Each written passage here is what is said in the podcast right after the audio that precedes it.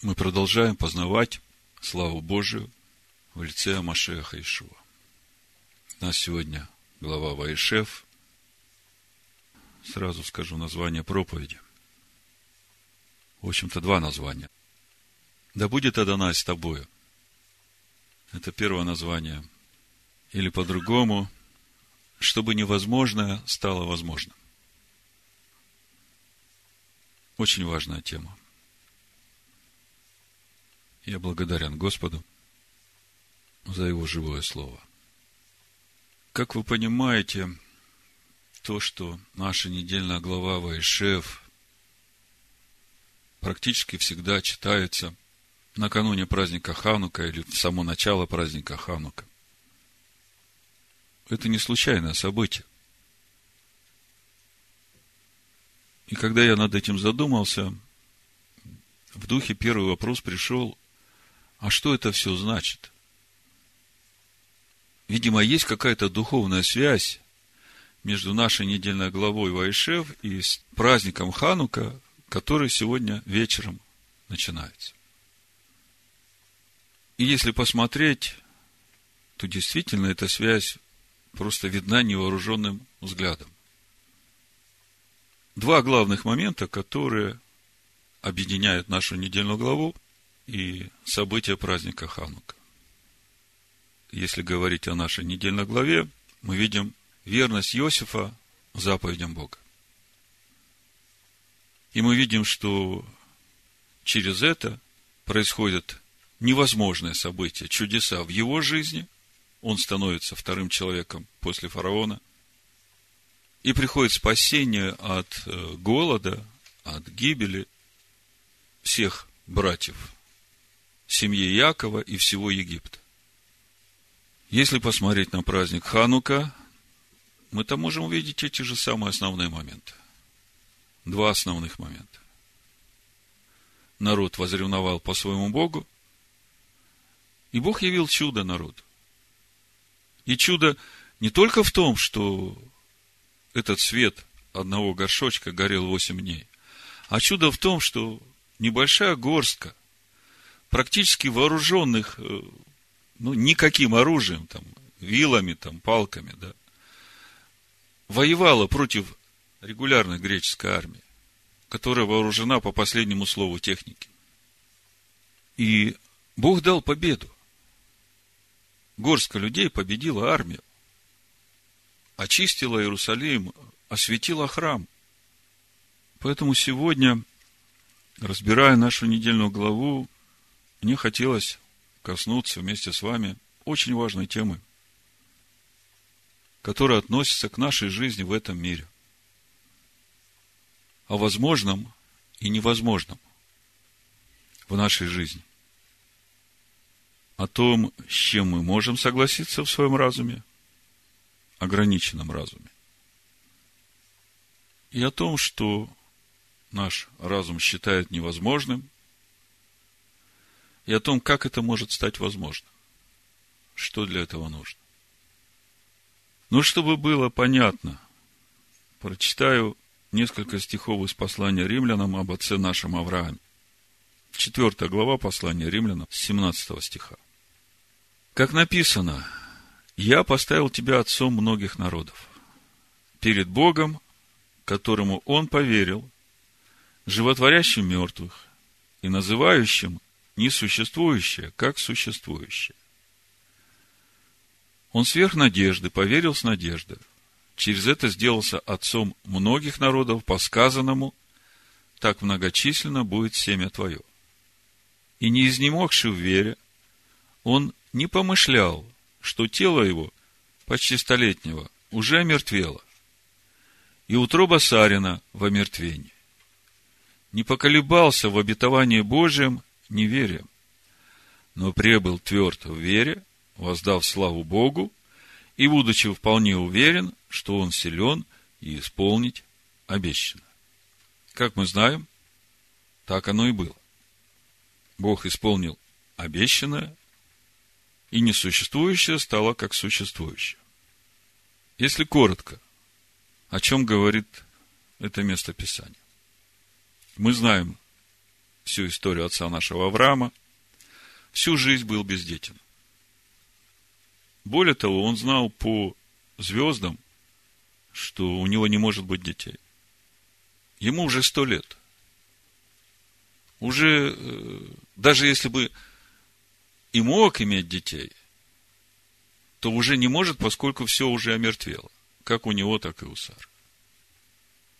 То есть, э, если просто человеческим разумом анализировать эту ситуацию, то это невозможно, потому что невозможно.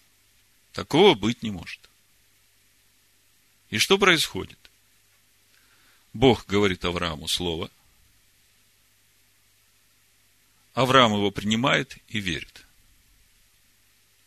Растворяет это слово своей верой. И в этот момент вот эта преграда в разуме уходит. Вера растворяет Слово Божие, и это убирает преграду в человеческом разуме, и невозможное становится возможным. Вот об этом я хочу с вами сегодня поговорить. Ну, сначала несколько слов о том, когда и откуда появилась эта преграда в человеческом разуме. А потом уже поговорим, как от нее избавляться. Как вы знаете, грех Адама и Евы имел очень серьезное последствие для всех людей, живущих в этом мире. Человек стал себя воспринимать в этом мире как сам по себе. С его естественными ограничениями. Да, это произошло именно тогда, когда Адам согрешил. И произошло это потому, что человек стал разделен с Богом. До того времени, когда Адам не согрешил, Адам был един с Богом. Вот это очень важный момент, на который вы должны обратить особое внимание. Мы знаем, что для Бога нет ничего невозможного. Человек, живущий в этом мире со своим ограниченным разумом, имеет естественные ограничения, и разум ему об этом постоянно говорит. Это возможно, а это невозможно. Но когда этот человек соединяется с единым Богом, с Богом, которому все возможно, тогда человек присоединяется вот к тем духовным силам, для которых нет ничего невозможного. Весь вопрос в том, как достигнуть такого единства со Всевышним. Что для этого нужно? Для начала несколько мест Писания, чтобы вы не сомневались в том, что для Бога нет ничего невозможного. Мы говорили про Авраама, Бытие 18 глава, 14 стих, написано, «Есть ли что трудное для Господа? В назначенный срок буду я у тебя в следующем году, и у Сары будет сын». Мы говорили, бездетен от рождения, сто лет уже все омертвело, а Бог говорит, разве для меня есть что невозможно? Через год буду, будет у тебя сын. Весь вопрос в том, поверишь ты или нет. Иов, 42 глава, 2 стих.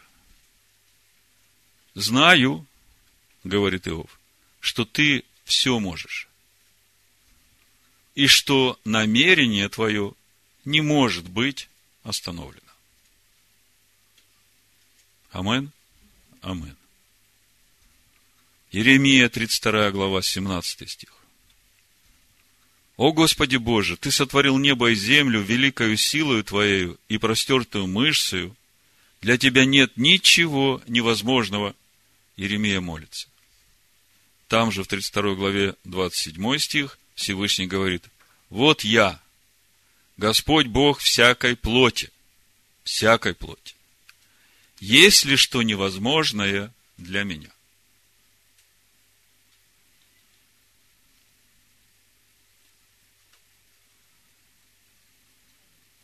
Ну, еще два места. Захария, 8 глава, 6 стих. Очень интересное место. Так говорит Господь Саваоф. Если это в глазах оставшегося народа покажется дивным в одни сии, то есть чудным, удивительным, то неужели оно дивно и в моих очах? Говорит Господь Саваоф.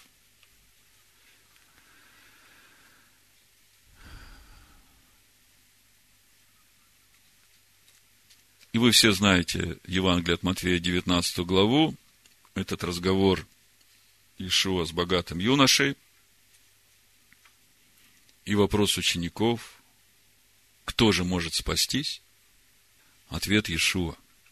Сегодня он станет вам более понятным, когда мы закончим разговор на эту тему. Иешуа, воззрев, сказал им, человеком это невозможно, а Богу же все возможно. Итак, давайте начнем с нашей недельной главы и начнем смотреть, как же невозможное становится возможным. 39 глава, с первого стиха буду читать, э, книга Барышит. Иосиф же был отведен в Египет, и купил его из рук измальтян, приведших его туда, египтянин Патифар, царедворец фараонов начальник телохранителей. Второй стих. «И был Господь с Иосифом». Мы много раз читаем эти стихи в Писаниях, и я сегодня вам приведу несколько примеров о том, что значит, когда Господь был с ним. И был Господь с Иосифом. Он был успешен в делах и жил в доме господина своего египтянина. И увидел господин его, что Господь с ним, и что всему, что он делает, Господь в руках его дает успех. Вы скажете, а где здесь невозможное? Все понятно, Господь с ним, э, и все, что он делает, Господь ему дает успех. Именно потому в его руках успех. Именно потому он проходит через все испытания, через которые ему нужно было пройти, как написано в 104-м псалме, исполнилось слово Аданая, слово Аданая испытало его. И он прошел через это все и вошел в свое призвание. И все потому, что Господь был с ним. А когда мы смотрим человеческими глазами, мы видим чудо. Это же невозможно, чтобы раб стал вторым человеком после фараона. Почему? Как? Где эта движущая сила, которая вот все это совершила? Господь был с ним. А почему Господь был с ним? потому что он был послушен и верен Слову Господа. То же самое мы читаем об Ицхаке. Помните, голод был в то время, когда Ицхак жил в обетованной земле. 26 глава Баришит с 12 стиха. Читаем. «И сеял Ицхак в земле той, и получил в тот год ячменя во сто крат, так благословил его Господь. И стал великим человек сей, и возвеличивался больше и больше до того, что стал весьма великим. Смотрите, голод во всей земле. Исхак уже думал, не пойти ли ему в Египет. Всевышний говорит, оставайся здесь, сей. Исхак сеет, и урожай во сто крат, когда вокруг вообще никакого урожая. Чудо? Смотрите, что дальше. Бытие 26 глава, 28 стих. Приходят к нему Авимелех там со своими подчиненными. 27 стих, Бытие 26 глава. Исаак сказал им, для чего вы пришли ко мне, когда вы возненавидели меня и выслали меня от себя?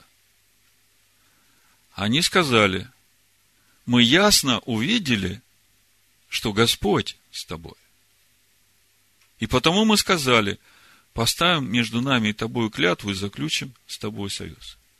Опять мы видим, когда Господь с тобою, тогда невозможно становится возможным. Засуха. Все сеют, ничего нет. Ицхак сеет, у него стократный урожай. Дальше идем по Писаниям. Я просто хочу показать вам, что это не разовое какое-то событие. Все Писания наполнены именно вот этими ситуациями, когда невозможное становится возможным. И только потому, что Господь был с ним. Об Иисусе Навине. Помните, Иордан расступился. С чего все начинается? Первая глава, Иисус Навин, 8-9 стих прочитаю, чтобы мы начали видеть, каким образом Господь может быть с тобой, чтобы невозможное стало возможным. Да не отходит сия книга закона от уст твоих. Но поучайся в ней день и ночь, не просто поучайся теоретически, дабы в точности исполнять все, что в ней написано. Тогда ты будешь успешен в путях твоих и будешь поступать благоразумно. Авимелех приходит и говорит, мы увидели, что Господь с тобой, потому что все, что ты не делаешь, все у тебя получается. Про Иосифа видим то же самое. Патифар смотрит, все в руках у него получается. Мы вчера с Деборой смотрели фильм про Иосифа. Там такой эпизод есть. Патифар подзывает Иосифа, говорит, что ты действительно такой способный, если я тебе дам управлять своим домом, ты справишься? Он говорит, ну, если вы освободите меня от этой работы в поле, то да. Значит, следующая ситуация уже. Иосиф, э, распорядитель, значит, в доме, и собирает урожай с поля. Ну, хлеб собирает. И этот диалог, ну, того э, бывшего распорядителя с Иосифом, он теперь помощник у Иосифа, говорит, слушай, Иосиф, наши амбары уже полные хлеба, а в поле еще хлеба собирать и собирать. Как так может быть? Если говорит, ты что думаешь, что я этот хлеб выращиваю? Этот помощник его говорит, ну, вообще-то Патифар думает, что да. Понимаете? Господь был с ним. Все, что не делает, Бог дает успех. Иисус Навин, 1 глава, 8-9 стих. Да не отходит сия книга закона от уст твоих, но поучайся в ней день и ночь, чтобы в точности исполнять все, что в ней написано. Тогда ты будешь успешен в путях твоих и будешь поступать благоразумно. Вот я повелеваю тебе, будь тверд и мужественен. Не страшись и не ужасайся, ибо с тобою Господь Бог твой везде, куда не пойдешь.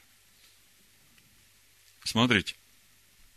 Для того, чтобы с тобою был Господь Бог твой везде, куда ты не пойдешь, ты должен поучаться из книги закона день и ночь и в точности исполнять то, как тебе открыто. Я понимаю, что тебе весь закон еще не открыт, вся его духовная глубина не открыта. А Бог от нас этого и не требует. Потому что глубина Торы открывается по мере твоей верности тому, что тебе уже открыто. Вы понимаете, если вы становитесь неверными в том, что вам открыто, то дальше вам открываться не будет.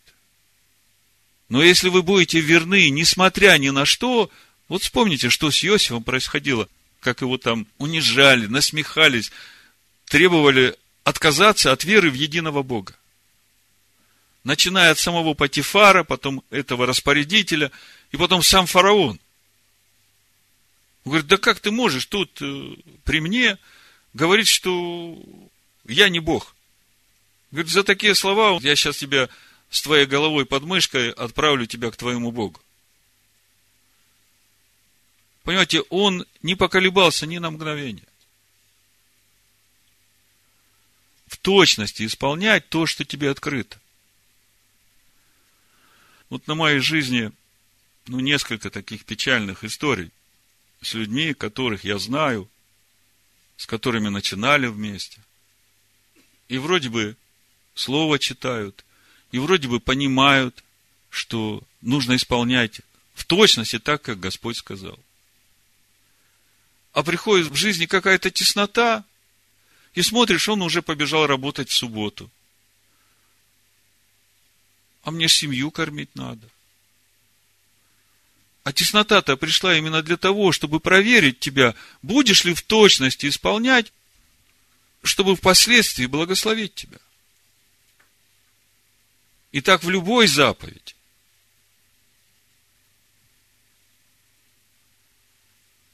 Помните, во Второзаконии в 22 главе написано, по-моему, в 4 стихе.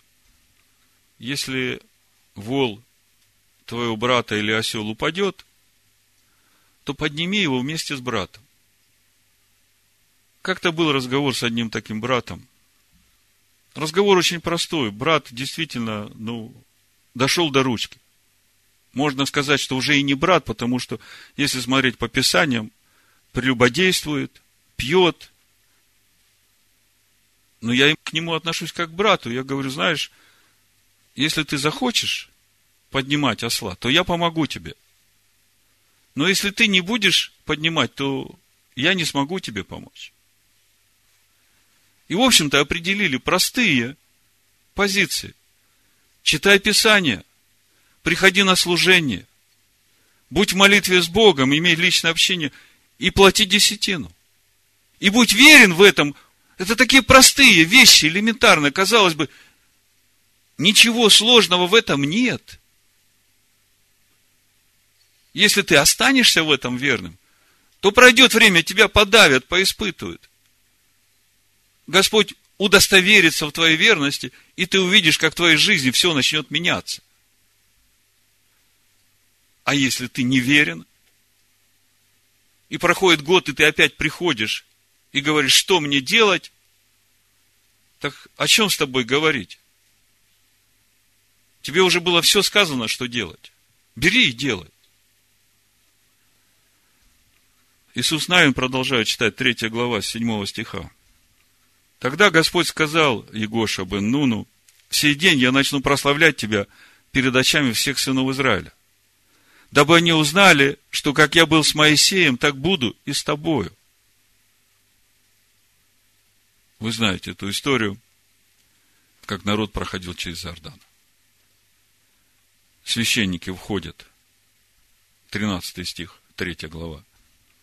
И как только стопы ног священников, несущих ковчег Господа, владыки всей земли, ступят в воду Иордана, вода иорданская иссякнет, текущая же сверху вода остановится стеной. Послушайте, каждый из нас сегодня носит в своем сердце ковчег Господа, владыки всей земли. И в этом ковчеге лежат его скрижали. Живые скрижали, если они лежат если вы носите этот ковчег, то невозможное становится возможным. Реки останавливаются. Недавно читали книгу судей. Все время не мог понять этот разговор ангела с Гедеоном. Иди с этой твоей силой и принеси избавление Израилю. Сейчас начинаю понимать. Давайте посмотрим с 11 стиха. И пришел ангел Господень и сел в Офре под дубом, принадлежащему Иасу, потомку Авиезерову. Сын его, Гедеон, выколачивал тогда пшеницу в точиле, чтобы скрыться от мадианитян. И явился ему ангел Господень и сказал ему, Господь с тобою, муж сильный. Помните, это же самое приветствие Мирьям было, когда ангел пришел к ней, да? Господь с тобою, Мирьям. И она думала, что бы это значило. Такое приветствие. Господь с тобою, муж сильный. Гедеон сказал ему, господин мой, если Господь с нами, то от чего постигло нас все это бедствие? И где все чудеса его, о которых рассказывали нам отцы наши? Говоря, из Египта вывел нас Господь. То есть, Гедеон сразу понял суть этого приветствия.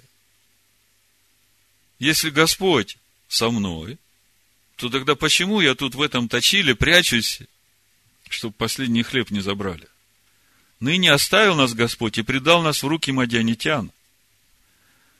Господь, возрев на него, сказал, иди с этой силой твоею Все время думал, с какой этой силой твоей? Теперь начинаю понимать, Господь с тобою. Гедеон, Господь с тобою. Иди с этой силой и спаси Израиль от руки мадианитян. Я посылаю тебя. Бог уже говорит через ангел. В 12 стихе написано, мадианитяне же и амаликитяне, и все жители Востока расположились на долине в таком множестве, как саранча. Верблюдам их не было числа, много было их, как песку на берегу моря.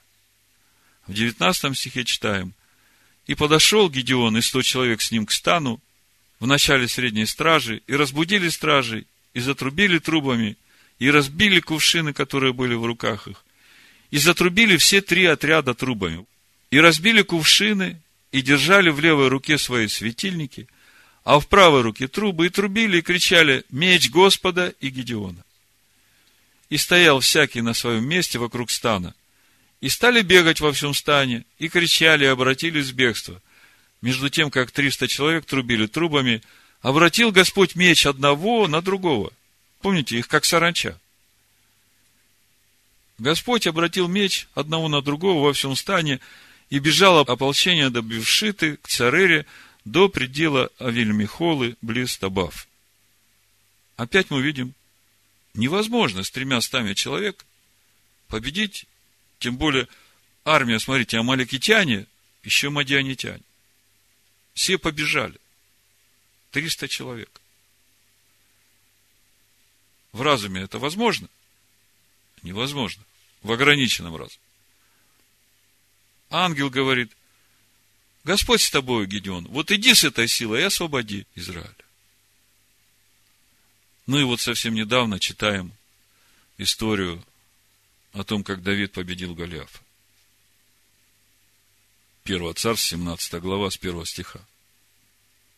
Филистимляне собрали войска свои для войны, собрались в Саккофе, что в Иудее и расположились станом между Сакхофом и Азеком в Эфес Дамиме.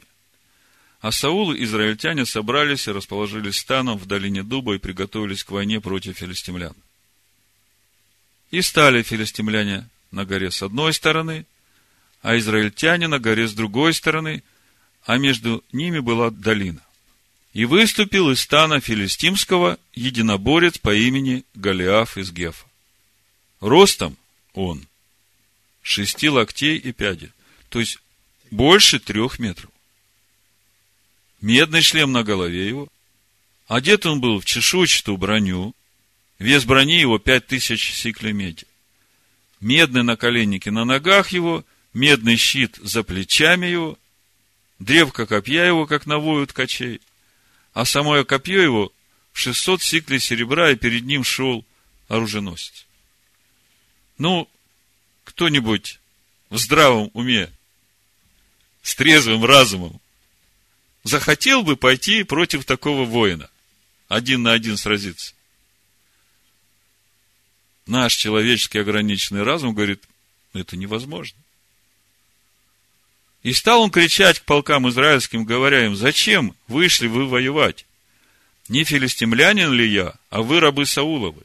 Выберите у себя человека, и пусть сойдет ко мне, если он может сразиться со мной и убьет меня, то мы будем вашими рабами.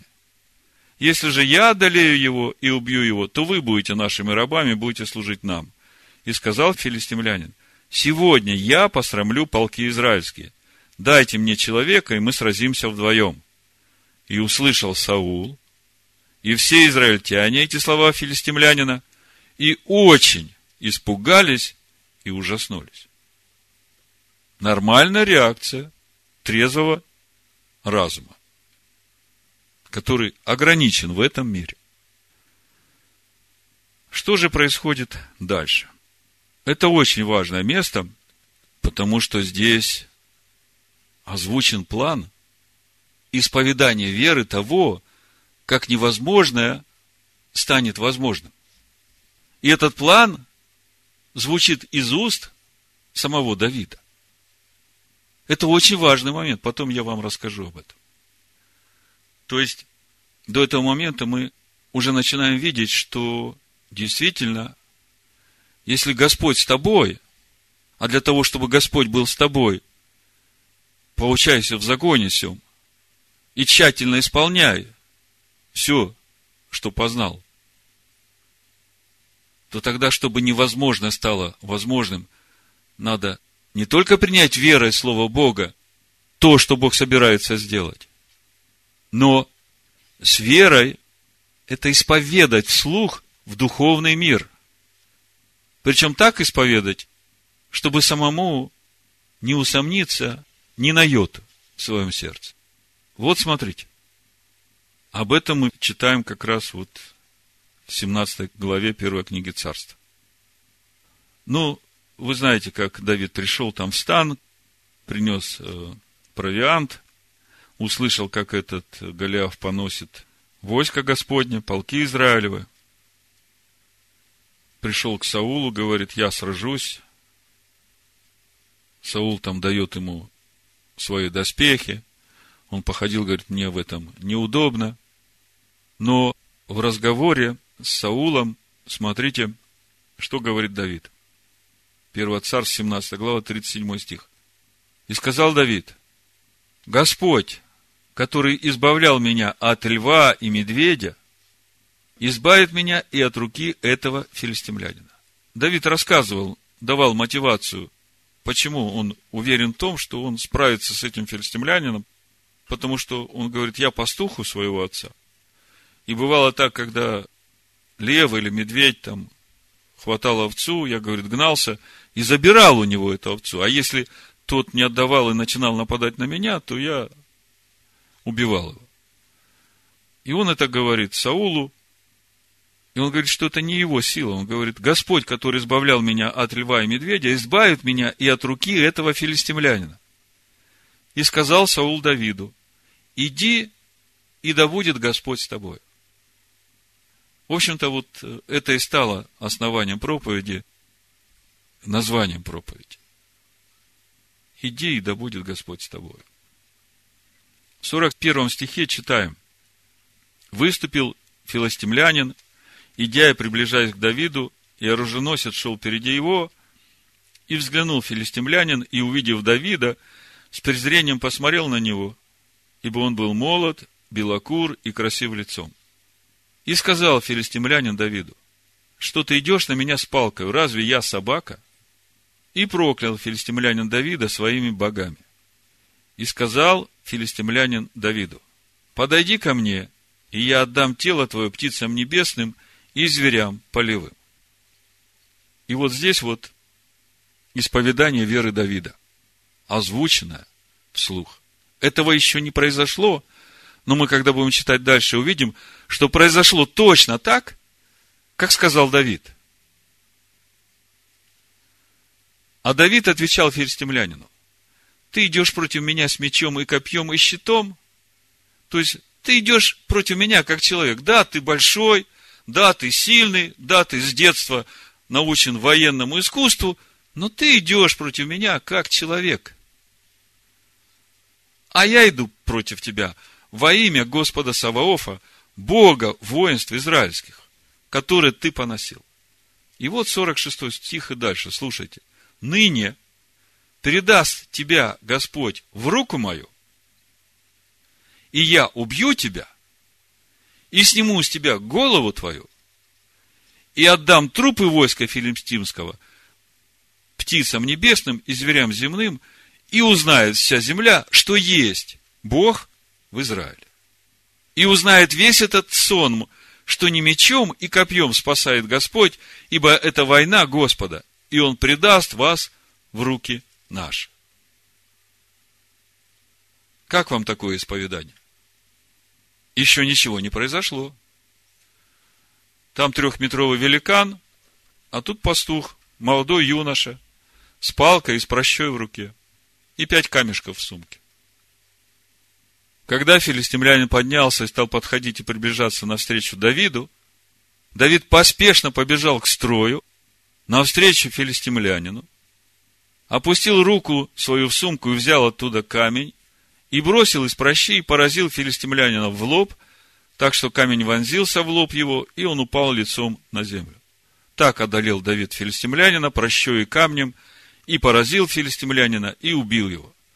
Помните, весь в кольчуге, шлем на голове, наколенники на ногах, то есть его не пробить.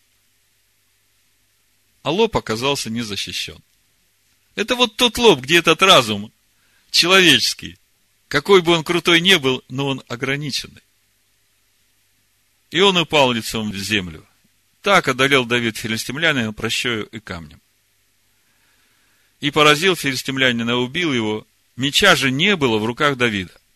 Тогда Давид подбежал и, наступив на филистимлянина, взял меч его и вынул его из ножен, и ударил его, и отсек ему голову его. Филистимляне, увидев, что силач их умер, побежали. В конечном итоге его же оружием. Невозможное стало возможным. Почему? Потому что Господь был с ним. А почему Господь был с ним?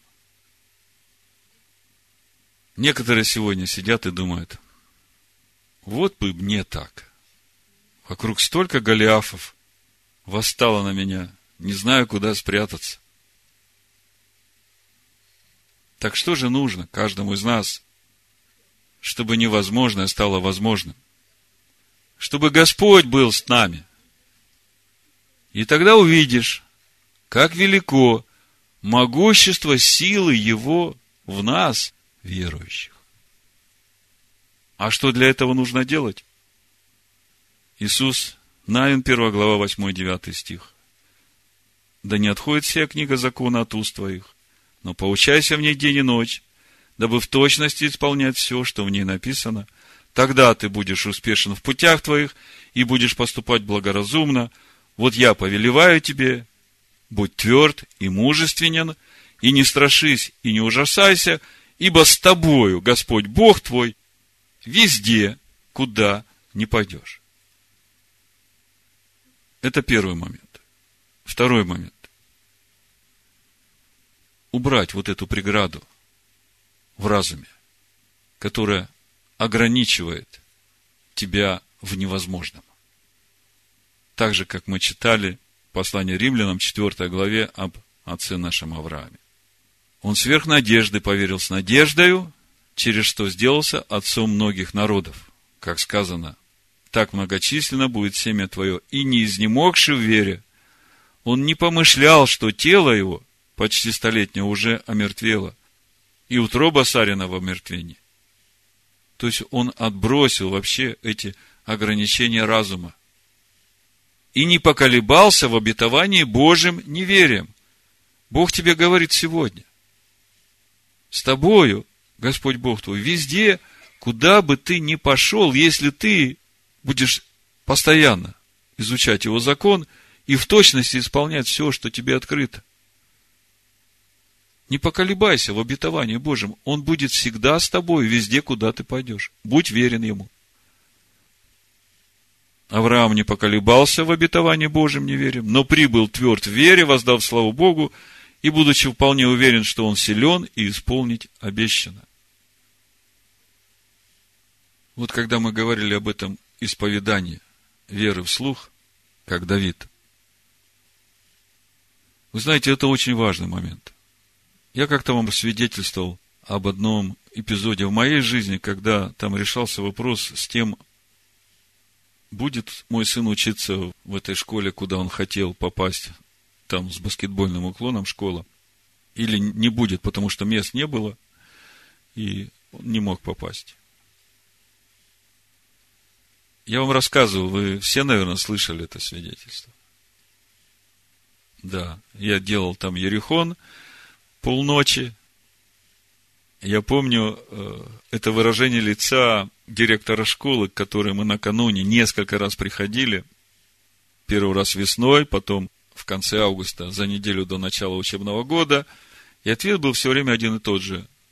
Все классы переполнены, даже больше, чем надо, никаких надежд.